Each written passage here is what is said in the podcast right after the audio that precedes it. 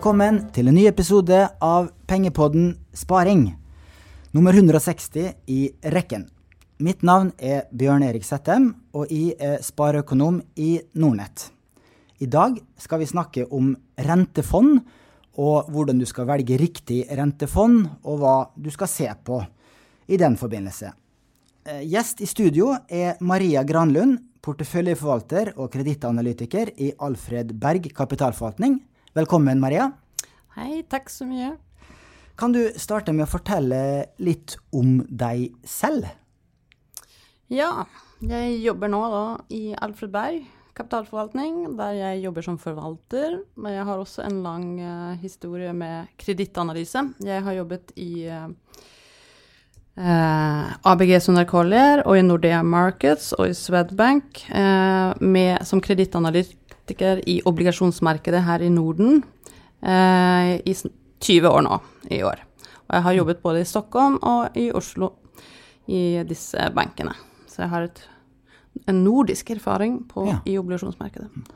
Og vi kjenner jo hverandre litt fra før gjennom felles venner. Stemmer. Så det skal bli ekstra gøy. Så jeg kan jo starte med litt intro om rentemarkedet. For jeg har sett tall som viser at rentemarkedet er større enn aksjemarkedet på verdensbasis. Og det er nok mange som ikke er klar over. Men likevel så skrives det og snakkes langt mer om aksjemarkedet enn om rentemarkedet. Eh, og det skyldes nok at eh, renter og rentefond eh, oppfattes som litt kjedelig blant folk flest, med lav forventa avkastning, Eh, ikke så mange nyheter, mens aksjer fyker opp og ned. Eh, er du enig i den påstanden, Maria?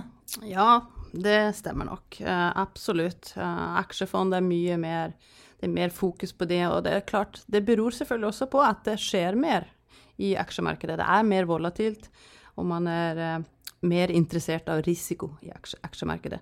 Og som du sier, obligasjonsmarkedet er stort. og til og med stater låner i obligasjonsmarkedet. Så det er store volum, men også mye mer solide eh, utstedere. Større selskaper og mindre volatilitet. Og det er akkurat derfor man også investerer i rentemarkedet. Det skal per definisjon være mindre volatilt. Mm, mm.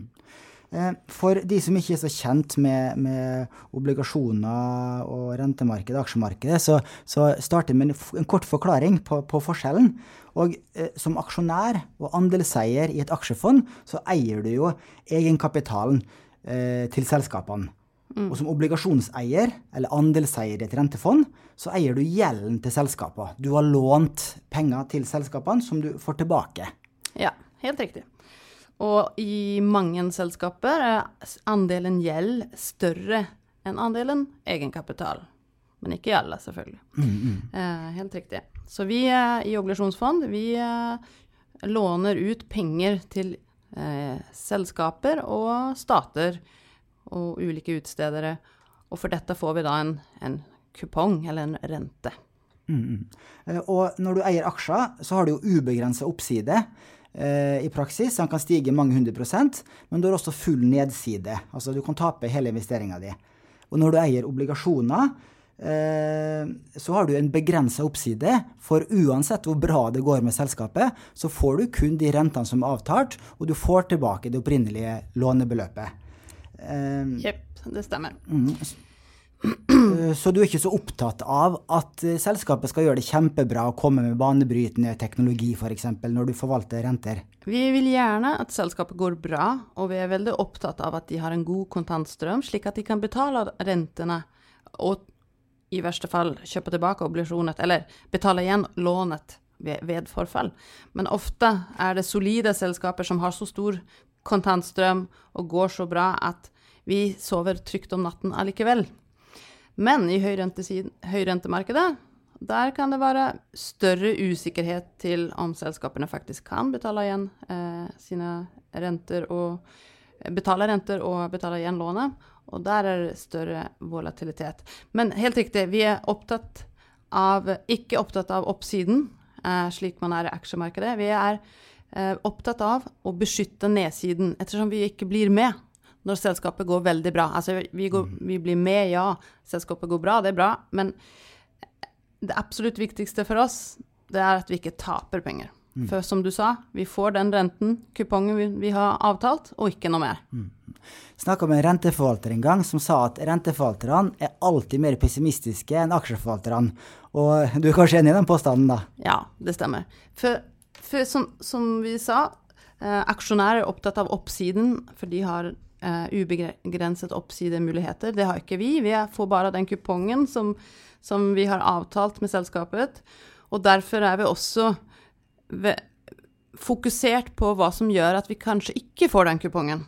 Uh, og da er vi veldig mer opptatt av å se på nedside og risiko med selskapet. Så vi er, ja, vi er mye mer fokusert på det som er, går dårlig med selskapet, mm -hmm. enn aksjonærer. Den samme renteforvalteren sa også til meg at han mente at renteforvaltere er mer intelligente enn aksjefondsforvaltere, fordi at forvaltning av rentefond eh, innebærer mye matematikk og mindre magefølelse.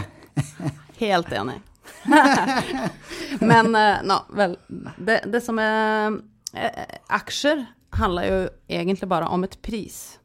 Eh, prisen på en aksje, den kan gå den, Det er det eneste man følger, på en måte. Og, eh, og så er man opptatt av residualen, gevinsten i selskapet. Eh, obligasjoner er litt mer kompleks, derfor at du har en forventet kupong hvert år, og så har du eh, rentemarkedets Når rentene går opp og ned, så påvirker det nåverdien på obligasjoner ulik. Det finnes mange forskjellige strukturer på obligasjoner, og det her kan bli rett så komplisert. Hvordan verdien på obligasjonen endres når renter går opp og ned, og når kredittspredder går opp og ned. Og på den måten er en, en obligasjon litt mer kompleks enn en, en, en aksje, som bare handler om et pris opp eller ned. Mens uh, ja, prisen går opp og ned på en, en obligasjon også, men det er så mange variabler mm. som gjør, spiller inn på den prisen. Og det gjør at obligasjoner kan bli litt mer komplekst og litt mer matematisk. Nettopp. Ja, men da, da var det et poeng i det han, han sa, da. Eh, la oss eh, fortsette Vi kanskje ikke skal generalisere sånn, da. Men eh, instrumentet er litt mer komplekst, synes jeg, da. Eh, la oss fortsette litt med eh, eh, hvordan man deler inn de ulike rentefondene, for det er jo forskjellige klassifiseringer her. Og La oss starte med pengemarkedsfond.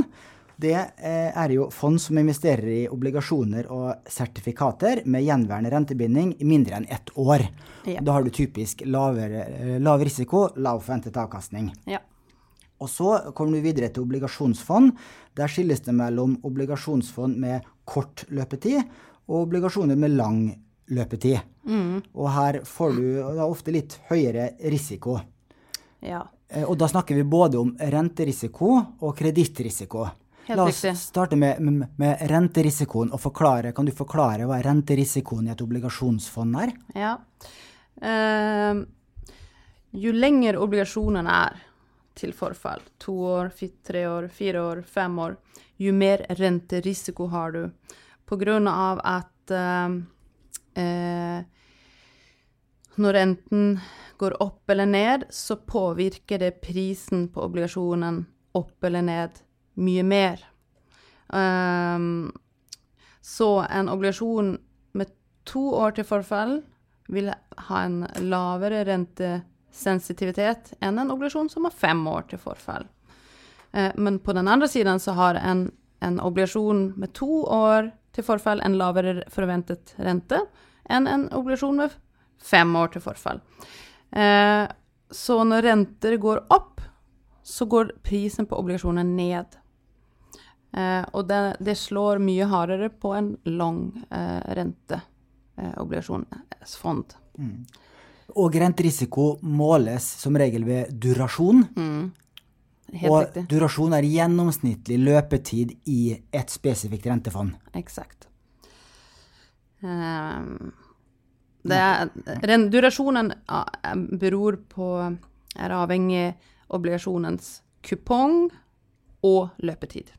Det er en kombinasjon av de to faktorene. Mm. Hvor høy eller lav kupongen er, og hvor lang eller kort eh, obligasjonen er.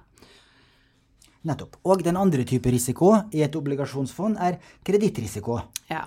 Fortell litt om det. Og kredittrisiko, det er da det enkelte selskapet som vi låner penger ut til, hvor høy risiko det er for det selskapet å misligholde gjelden sin. Dvs. Si, å ikke betale renten i tide, eller tilbakebetale lånet i tide. Ifølge den avtale vi har når vi lånte ut penger. Eh, og et eksempel kan være f.eks. Statkraft, eh, som er et stabilt eh, strømselskap, har lav kredittrisiko, mens f.eks. Frontline, som er et oljetankskip-selskap, har høy kredittrisiko. Det er mye mer risikabelt å låne penger til Frontline enn Statkraft. Og den eh, risikoen måler vi med en kredittspredd. Og det er egentlig den rente vi krever i, eh, over norsk stat. Nettopp. Den vil være høyere i Frontline enn i Statkraft. Mm, mm. Og den, den risikoen må, prøver vi hele tiden å analysere. Mm. Uh, og Statskraft er et solid selskap, men skal du ha aller mest solide obligasjoner, så er det statsobligasjoner. Exakt. Men ikke alle statsobligasjoner er like sikre heller, det så vi jo. Uh, Nei, det stemmer. Uh, Hellas mm. statsobligasjoner har ikke vært så bra gjennom tidene, f.eks., og, mm. og så videre. Så at også på stat så kan man ha høy risiko. Det finnes stater som ikke har investment grade rating, dvs. Si en solid lav kredittrisiko. Det finnes stater som har høy risiko også. Mm, mm. Og når man da snakker om kredittrisiko, så kommer man fort borti uh, high yield-rentefondene, ja. uh, som investerer i uh, junk bonds eller søppelobligasjoner. eller kanskje næringslivets forbrukslån. Ny, ja. ny, benevnelse? Det er egentlig en, en, god blanding av selskaper i high yield-markedet, eller høyrentemarkedet. Um, Marine Harvest er faktisk et høyrenteselskap. Ja. Så det er alt fra fine, gode selskaper til uh, høyspekulative selskaper i heilmarkedet. Og stater også, for den del. Det finnes statsobligasjoner som har høyrenterisiko. Uh, uh, egenskaper. Nettopp. Og da uh, så jeg på historisk avkastning at da kan du kanskje forvente uh, om lag det dobbelte i, i Eh, avkastning enn hva du får på sikre, med mer sikre obligasjonsfond. Absolutt. Men da kan det også gå galt. Jeg, jeg leste mm. også et sted at under finanskrisen så falt amerikanske uh, high yield-fond med om lag 20% i snitt. Og når du har et verdifall på 20% da begynner det å ligne litt på aksjerisiko. Et globalt aksjefond falt jo med 50% i snitt fra topp til bunn under ja. finanskrisen. Også her i Norge så falt de omtrent 20 uh, Eh, og når vi hadde den siste krisen her i 2014, med oljeprisen som falt For høyrentemarkedet her i Norden, eller Norge særlig, har veldig høy andel oljerelaterte selskaper. Og når oljeprisen falt ned eh, til 25 dollar fatet, så påvirket det hele den bransjen. Og da falt eh, obligasjonene i flere av disse selskapene kraftig. Eh, normalt skal du få igjen pengene i obligasjonsmarkedet, men det gikk så ille i bransjen at man eh, rett og slett eh, så risikoen for konkurs og mislighold. Ja. Og da begynner vi da blir vi mindre opptatt av at vi får, at vi får igjen uh, rente og kupong. Da begynner vi å lure på hvor mye får vi igjen av lånet. Ja. Eh, og da faller prisen på, på obligasjonen, og da er det faktisk aksjelik risiko. Mm. For da er det jo slik at, at hvis et selskap går konkurs, mm. så vil jo aksjonærene tappe alle pengene sine, mm. mens obligasjonseierne får tilbake en andel ut ifra hvor god sikkerhet denne obligasjonen har. Ja, eller egentlig eh, hvor mye hele selskapet er verdt. Og det, det er samme som med aksjer. Aks, aksjeprisen eh, måler residualen av totalverdien på selskapet minus total gjeld det er residualen, dvs. Si mm. aksjeverdien. Når verdien på selskapet synker så mye at aksjekapitalen er null, og vi går enda, mer, lavere ned på verdi på selskapet, da er vi inne og spiser på obligasjonsgjeldens eh, verdi. Mm. Og det som skjedde da i siste oljekrisperiode, var jo at verdien på selskapene falt så mye at til og med obligasjonene ikke kunne prises til 100 lenger. Mm, mm. Men eh, hvis et selskap går konkurs, da, hva er en røftlig gjennomsnittlig tilbakebetaling? For det er vel sjelden at du ikke får tilbake en krone? Mm. Uh, det varierer selvfølgelig fra selskap til selskap. Men om man ser på global basis, uh, så har det i snitt for usikrede obligasjoner vært 40 uh, recovery rate, som vi kaller det for. Eller dividende, som man kan kalle det for eh, på norsk. Eh, I Norge så ser det ut som at vi har hatt kanskje omtrent 50% men det beror på også at vi har hatt veldig mange sikrede obligasjoner med pant i det norske høyrentemarkedet. Men det går ikke å generalisere, for det beror absolutt på hvilket selskap vi ser på. Så vi har både null, og vi har fått igjen 100% Det er hele, hele Alle mulige utfallsrom her. Og eh, ja, vi kan fortsette litt på, på det som går på avkastning og risiko. Eh, for jeg fant en, en tabell fra Verdipapirfondenes forening Ja. eh, som viser eh, årlig gjennomsnittlig avkastning de siste fem årene. Og det er litt interessant å se, ikke da at de neste fem blir like som de fem foregående, men det er greit å se hvor mye man har fått, og så kan vi snakke litt om hva man kan forvente å få fremover. For de siste fem årene, til og med 2017, så har eh, norskregistrerte pengemarkedsfond gitt omtrent 2% årlig avkastning. Eh, obligasjonsfondet har gitt mellom 2 og 3% årlig i snitt, mens eh, high yield har gitt omtrent 5% årlig avkastning. Og det er kanskje eh, noe eh, lignende man kan forvente seg i et normalmarked også fremover. Du har fått betalt for å ta litt høyere risiko. Eh, lengre løpetid har også gitt eh, betaling. Eh, men selvfølgelig, hvis man sammenligner med aksjefond, så har jo aksjemarkedet gått kanonbra de siste fem årene og gitt mellom 14 og 19 avkastning, eh, ut ifra hvilke eh, regioner du har vært i. Eh, hva vil du si om disse snittallene jeg viser til her, Maria? Ja, det er jo logisk, for at jo lavere risiko, jo lavere forventet avkastning. Så teorien stemmer jo her. Eh, pengemarkedsfond har den laveste risikoen, og også den laveste avkastningen. Og jo mer risiko vi tar, renterisiko eller kredittrisiko, jo høyere forventet avkastning har vi. Ehm, så eh, sånn sett er det logisk.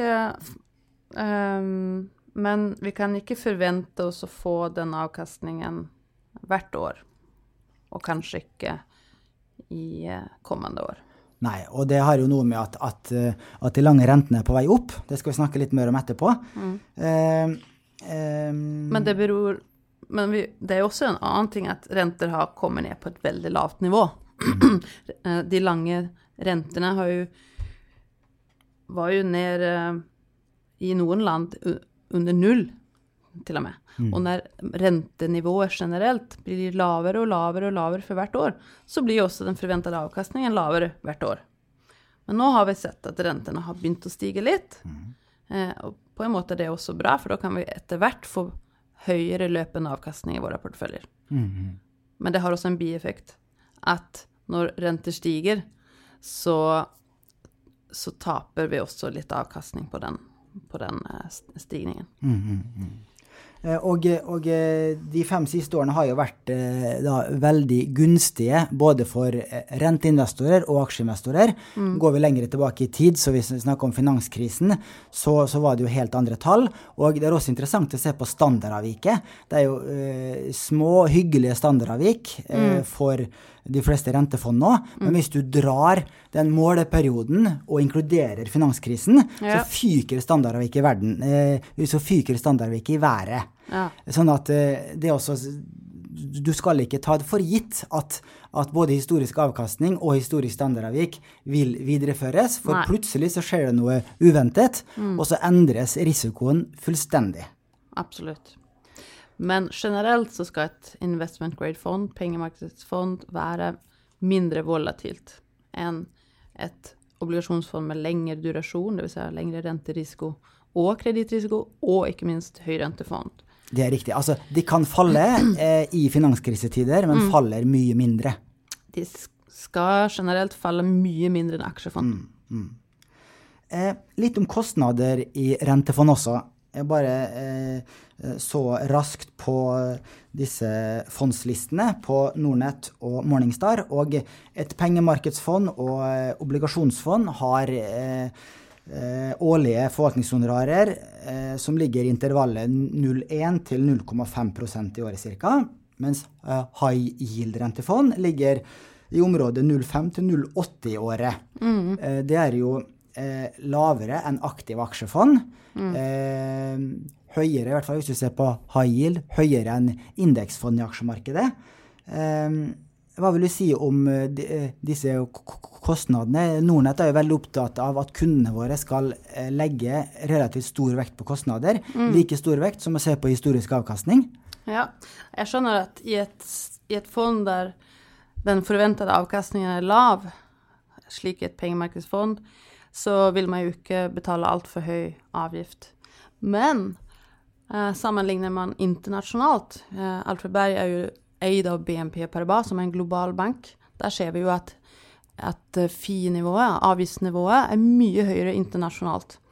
Eh, så egentlig så er eh, avgiftene lave, synes jeg, i eh, Norge. og så er det en annen ting. Det er at vi har mye reguleringer vi skal følge. Og mye rapporteringskrav, mye compliance-regler. Og dette innebærer at vi må ha mye folk som følger opp rapporterings- og compliance-krav. Så, eh, så, ser man jo også at uh, norske forvaltningsselskaper tjener ikke så veldig godt med penger heller.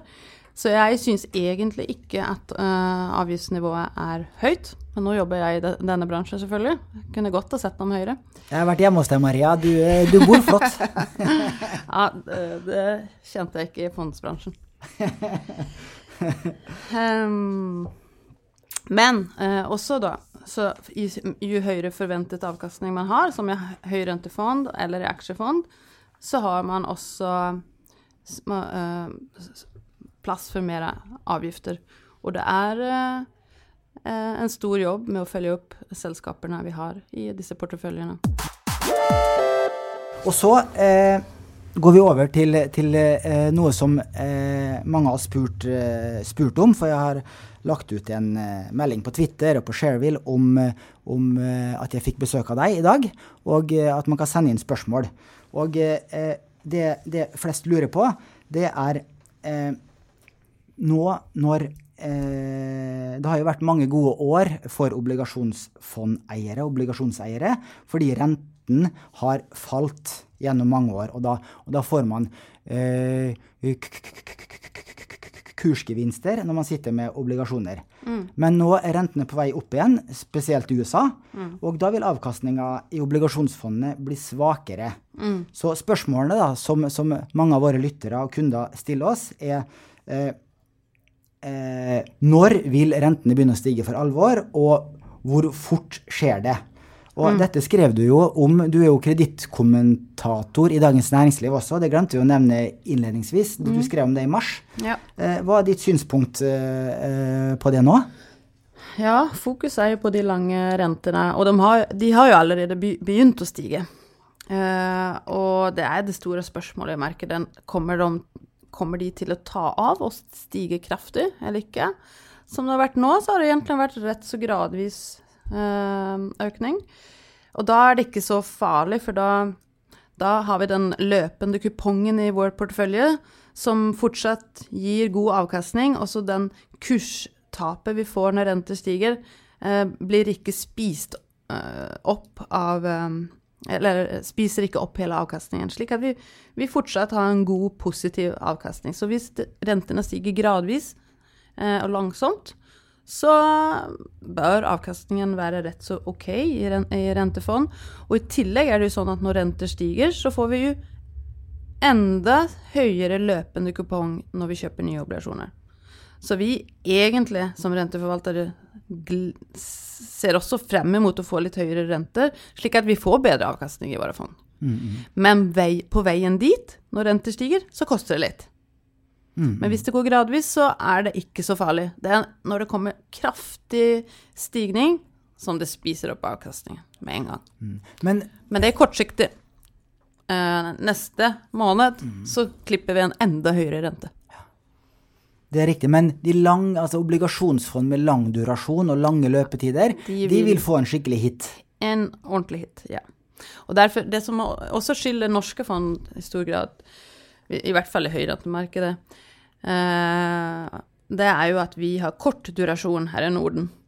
I våre fond, i, eh, generelt litt kortere durasjon. Vi har mye mer flytende renteobligasjoner enn internasjonalt. Internasjonalt så har man i stort sett alltid fastrenteobligasjoner, og da har du også lengre durasjon, renterisiko, i, i, eh, i fondet. Eh, og de vil absolutt uh, bli påvirket negativt nå, hvis renter stiger, stiger, og særlig hvis renter stiger fort. Og så, eh, Jeg lurer selv på hvorfor er det investorer som kjøper og som blir sittende med lange obligasjoner eller lange obligasjonsfond, når alle eh, snakker om at det vil være en dårlig investering de neste årene? Ja. Vi har jo lenge eh, sett at renter har blitt lave. Og, og de, det som har skjedd, er jo at de har blitt bare lavere og lavere. Hvis, allerede for tre år siden så syntes vi at rentene var lave. Men hvis du gikk ut av markedet da, så vil du ha misset de tre år følgende år når lave, rentene ble enda lavere, og med store kursgevinster i rentefond. Så det er liksom Det er alltid vanskelig å time markedet eksakt. Men hvis eh, man ligger et langt rentefond, og rente går opp gradvis, så har du også en høyere løpende avkastning i det fondet enn et kort rentefond. Og det på en måte gjør at du kan faktisk ha en god avkastning i et langt rentefond også. Ehm, så um, det kan forklare hvorfor man eh, investerer et langt rentefond. Men hvis, som jeg sa, hvis rentene stiger kraftig, da vil det gå inn negativt. Mm. Og jeg jobbet jo i Storebrand før, eh, pensjonsforvalter, og de eh, på hvert eh, kvartalspresentasjon så viser de eh, foiler som viser om hvor stor andel i den garanterte pensjonen deres hvor, eh, som består av øh, hold til forfallobligasjoner. Og så livselskap, pensjonsleverandører, er jo veldig interessert i lange obligasjoner, for de skal uansett sitte med til forfall. Og da er det en stor verdi å ha eh, lange obligasjoner som kan matche deres eh, forpliktelser. Helt riktig. Hvis du kjøper en obligasjon for å holde den til forfall, da spiller det ingen rolle eh, hva det er for rente i markedet, for du kommer til å få den løpende kupongen til forfall. Eh, da, hvis du, når du går inn i en obligasjon og du eh, får 3,5% i kupong, da vil avkastningen på den obligasjonen bli 3,5% hvis du også holder den til forfall. Det er jo om du er nødt til å kjøpe eller selge underveis, som du kan få en annen avkastning. Men livselskaper, eh, forsikringsselskaper, eh, pensjonskasser, de har ofte et mandat om å holde obligasjoner til forfall. Og da eh, tar de gjerne lang durasjon, da på lengre durasjon for høyere rente. Eh, og du kan også matche dine forpliktelser til å betale ut pensjoner etc. om mange år. Mm, mm. Men i et obligasjonsfond så er det ikke så lett å sikre seg denne garanterte kontantstrømmen. For der kjøper du ikke en enkeltobligasjon, der kjøper du et fond med mange obligasjoner. Så der eh, kan man, så har ikke privatpersoner like stort behov da, for å ha eh, helt sikre kontantstrømmer fremover. Nei. Nei. Sånn er det. Eh, du jobber jo i Alfred Berg. Eh, de fleste meglerhus og forvaltere har jo en anbefaling til sine kunder om hvor de anbefaler øh, øh, overvekt og undervekt. Ja. Og hvordan ser deres anbefalinger ut nå i de ulike deler av rentemarkedet? Generelt så ønsker jeg ikke å gi spesifikke anbefalinger, for det vil jo være avhengig av hver enkelt person og risikovilje. Eh, men eh, sånn på generell basis så, så synes vi fortsatt det er helt ok med kredittobligasjonsinvesteringer, og har yield også, eh, av at vi fortsatt har en god økonomisk vekst som er bra for selskaper, eh, og vi ser fortsatt viss stabilitet i kredittspreder. Derimot er vi kanskje litt mindre positive på statsobligasjoner, som, der rentene har begynt å stige. Eh, og sen andelen pengemarkedsfond beror jo litt på risikoviljen også. Men eh, jeg har ikke noen generell anbefaling, eh, for det vil man, må, man måtte anpasse det til hver enkelt investerers behov. Eh, når det gjelder eh, løpetider, du- du- du- du- du- du- du- durasjon, har du en generell anbefaling der også? Dag, gitt Jeg kan bare si at i vår forvaltning, eh, i, i, i de, eksempel våre nordiske rentefond, både på investment grade og høyrente, men kanskje særlig eh, IG-siden, så er vi eh, på kort durasjon. Det vil si vi, vi, vi prøver å dra ned durasjonen av at vi ser at uh, renter går opp. Mm. Så for å minske uh, rentesensitiviteten i, i den type mandater med viss fleksibilitet til å, å endre durasjon, så, um, så har vi eh, dratt ned både kredittdurasjon og rentedurasjon. For å Markedet har jo rett og slett gått veldig bra lenge, så vi ønsker å være litt forsiktige. Så vi har relativt konservative porteføljer i dag av det. Før vi går over til spørsmål fra lytterne, så kan vi snakke litt om det du kanskje liker best å snakke om, ditt eget fond. Ja, For du er jo ansvarlig forvalter for Alfred Berge eh, innkom. Innkom, ja. Mm. Det kalles et nordisk eh, Crossover-fond. crossover rentefond. Eh, Forvaltningskapitalen er jo på knappe 4 milliarder kroner, Ja. så det er et stort fond. Eh, Fortell litt om det. Eh, vi har jo snakket litt om at vi har investment grade, og så har vi høyrenteuniverser. Eh. Investment grade er jo da de, den solide, eh, sikre, lave risikodelen av rentemarkedet, og så har vi high yield, høyrente, som har høyere misligholdssannsynlighet. Et crossover-fond eh, investerer i begge disse universene, og det gjør også Alphabet Income. Eh, mitt fond eh, har en veldig stor vekt akkurat i krysset mellom investment grade og høyrente. Så i investment grade så investerer Alfred Income veldig mye i den, eh, den delen som begynner å nærme seg høyrente.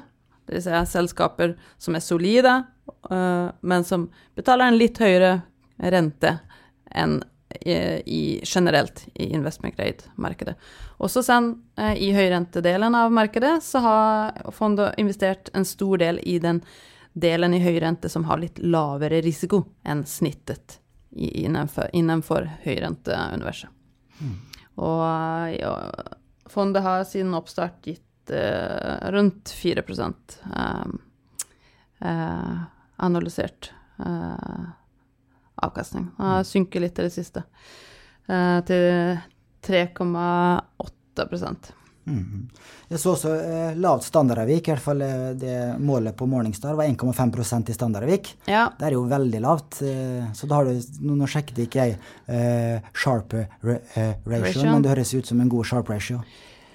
ja eh, fondet had, har jo da som sagt en god del investment grade, ca. 50% investment grade og 50 høyrente. Og eh, har fokus på diversifisering, så i den siste nedturen i høyrentemarkedet, i 14, der når oljeprisen falt kraftig, eh, da hadde dette fondet ikke noen høy andel oljerelaterte obligasjoner.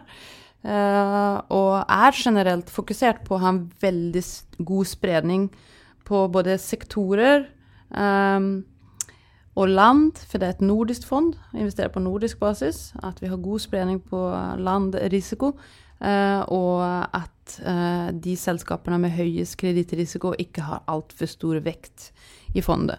Og derfor har vi klart å holde eh, volatiliteten i, i, eh, lav for det her fondet. Mm. Jeg så også at jeg har eh, eh, eh, tre av fem stjerner på Morningstar.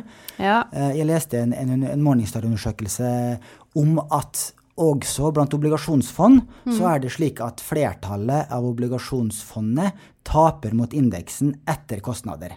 Akkurat som for aksjefond.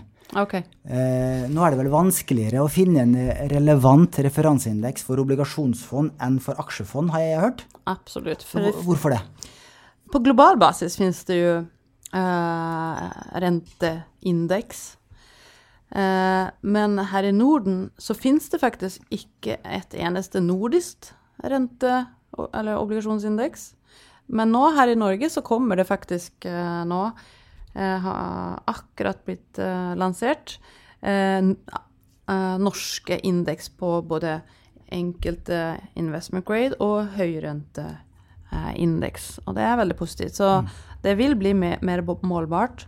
Men allikevel så går det ikke å sammenligne disse indeksene med rente, nei, aksjeindeks pga. at det er lavere likviditet, eh, og det er generelt vanskelig å replikere et renteindeks.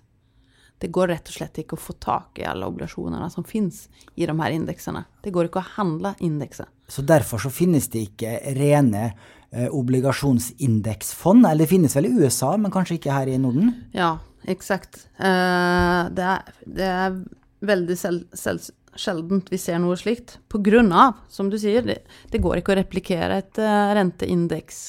Um, vi har for små obligasjoner, sånn at alle fond kan gå inn og kjøpe det, den obligasjonen og replikere indekset. Og så er det kanskje et poeng at altså, eh, eh, eh, markedet for indeksobligasjon sånn er kanskje ikke så stor siden kostnader er lave i utgangspunktet. Og eh, da er, ikke, da er ikke kostnadsargumentet så viktig da, for å velge et, et passivt forvaltet obligasjonsfond. Men som ehm, Faktum er at hvis du kjøper et uh, vanlig obli norsk obligasjonsfond med to eh, null til to eh, durasjon, eller to til fire i durasjon, så får du faktisk et fond som har en veldig indeksnær eh, profil. Eh, du får et, en, et, et fond som ligner veldig mye på markedet. For de fleste obligasjonsfond er veldig bredt og brede og har veldig stor div- diversifisering og, mange utstedere, slik at de faktisk er veldig på en måte markedsnær, og på den måten da også indeksnær, hvis vi hadde hatt indeks. Ja. Men hvis du beveger deg opp imot uh, Høyrente. high yield, høyrente, så beveger du deg bort fra en indeks. Ja, det er sant. Ja. Uh, det stemmer. For det første så er jo høyrentemarkedet litt med mindre likvidt, eh, og det er eh, større volatilitet, og eh, ja, vi har ikke noen Det er vanskeligere å han, kunne opp, ha en portefølje som er markedslik, rett og slett. Um, Interessant. Eh, eh, kundene våre kan jo kjøpe et utall rentefond på nordnett.no, inklusive Maria sitt. Så der er det bare å eh, gå og sammenligne og leke seg hvis man vil ha rentefond. ja. Da er det Ja, vil du legge til noe Nei. om fondet ditt før vi går over Uh, nei, det til spørsmål fra Ja. leserne? Det er en som kaller seg Mr. Hunter på Shareville, og en annen en som heter eh, Trond Emil Årnes på Twitter, som har spurt samme spørsmål omtrent. Eh, har man lang sparehorisont, så bør man investere 100% i aksjer. Eh, 100% aksjer til du dør, har du selv, uttalt, har du selv uttalt sett dem. Spør henne om hun har argumenter mot denne påstanden. Um, Jeg tror uh, sterkt på diversif diversifisering. Og eh, et rentefond faller jo ikke like mye som et aksjefond i, i volatile tider. Uh, så jeg Og korrelasjonen mellom uh, rentefond med lav risiko og aksjemarkedet er jo lav. Uh, mens den er høyere i et ren høyrentefond, high yield-fond. Så jeg tror at det alltid kan være godt å ha en viss diversifisering i sin totale portefølje. Men den må jo avhenge alder eh, og risikovilje. Og rent eh, Jeg har nå brukt eh, noen uker på å regne på om det har lønt seg å sitte med 100% aksjer versus en eh, portefølje med 50% aksjer, 50% renter de siste 100-150 årene. Oi. Hvis du sparer, hvis du har en innskuddspensjonsavtale da, som går gjennom et helt arbeidsliv på 40 år, og så har du utbetalingsperiode på 10 år. Og i alle disse yrkeskarrierene, nesten 100 yrkeskarrierer, da, rullerende yrkeskarrierer, så har 100% aksjer lønt seg fremfor en 50-50-portefølje. Ja, ok. Eh, så eh, jeg vil så påstå at eh, det vil du sannsynligvis oppleve de neste 100 årene også. Men eh, du har jo ulempen, da, som du er litt inne på selv, altså risikopreferanse. Det er jo mange som ikke tør å sitte med en ren aksjeportefølje gjennom en nedtur som finanskrisen og se aksjeverdiene halvere seg. Men hvis du tør og har mage til det, så påstår jeg fortsatt 100% aksjer til du dør. Da får vi håpe at vi går inn i en periode med lite uro, da. Det får vi håpe. Og jeg tror at i tider med litt mer uro, så kan eh, en viss andel renter selvfølgelig. Men har du 50 års horisont, Ja. så eh, vi, jeg vil, skulle gjerne hatt uro i de første 5-10-15 årene av en, spa, av, av en yrkeskarriere. Ja. For da å kjøpe stadig eh, kjøpe Ja. spareavtale på fallende kurser. Og så har du gode, gode kurser når du pensjonerer deg. Ja. Mm. Eh, nei, men bra. Da tar vi neste. Det er en på Twitter her som heter eh, eh, Tauti, som spør. Hei. Kjempebra podkast. Jeg er ivrig tilhenger. Hvorfor kan vi ikke få et indeksfond for renter på samme måte som indeksfond på aksjer? Det har jo vært litt inne på. Ja, og det har litt å gjøre med at for det første, mange norske obligasjonsfond er veldig indekslik i sin profil. Men som sagt, det er vanskelig å lage indeks på markedet pga. at uh, enkelte obligasjoner er for små for at alle fond skal kunne gå inn og kjøpe den andelen eh, et indeks uh, ville ha krevd. Og så er det også noe med likviditeten. Eh, videre, det er en eh, på Twitter som heter Compound Interest, Interest som, som sier han hvor mye kan man stole på graderingen eller ratingen på obligasjonen i et fond? Jeg stoler ikke 100% på mm, Moody og SMP og de andre. Ja. ja. For altså, SMP og Moods hadde en tillits... Uh, eh, hadde tillitsproblemer etter finanskrisen uh, pga. at det var en del selskaper som hadde en god rating, som uh, misligholdt det. Eh, så, men, men de har blitt mye bedre. Og jeg mener at de gjør en veldig god jobb. Jeg stoler faktisk på Modus og SMP, men det er klart man må alltid gjøre en egen analyse. Og det gjør vi. Eh, så kredittrisikoen eh, må man alltid se nøye på. Men jeg synes at Modus og SMP gjør en veldig god jobb. Og jeg har stor tro på at ratinginstituttene gjør en god jobb. De hjelper oss i analysen, absolutt, av enkelte selskaper. Men det er en del obligasjoner som ikke har eh, rating. Her i Norden er det en stor andel selskap, eh, selskapsobligasjoner som ikke har eh, kredittrating. Og det tror jeg kommer til å endres i de kommende årene, pga. at ESMA i EU har forbudt såkalt skyggerating. Fram til eh, 2017, tror jeg det var. Så gjorde mange banker eh, her, investmentbanker her i Norden egne kredittanalyser og satte sånne skyggeratings. Eh, det vil si et, et, et måltall på kredittrisikoen for hver, hvert enkelt selskap. Nå er det forbudt. Nå får ikke investmentbanker sette sånn skyggerating og hjelpe oss i å vurdere hvilken kredittrating selskaper har.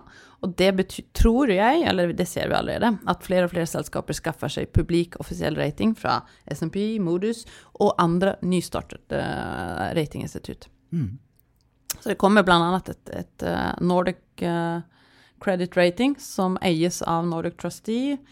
Um, og de kommer antageligvis på banen nå i år, og kommer til antageligvis, tror jeg, eh, å hjelpe til å sette mer publik offisiell rating på flere selskaper i vårt marked. Så bra. Da er vi ved veis ende. Ja. Tusen takk, Maria, for at du eh, kom og gjorde lytterne våre litt klokere. Jeg håper jeg har hjulpet. Det har det absolutt. Eh, dere som vil gi ris og ros, eller komme med flere spørsmål til oss, eh, gjør gjerne det på Twitter, på bloggen eller i andre kanaler. Det er vi veldig glad for. Ha en fin dag og en fin 17. mai når den tid kommer. Tusen takk. Takk.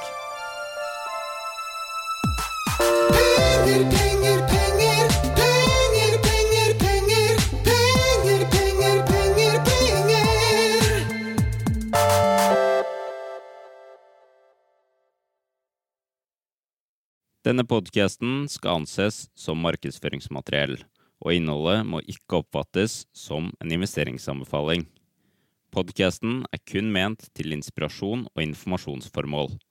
Nornett tar ikke ansvar for eventuelle tap som måtte oppstå ved bruk av informasjonen i denne podkasten. Les mer på disclaimer-siden på nordnett.no.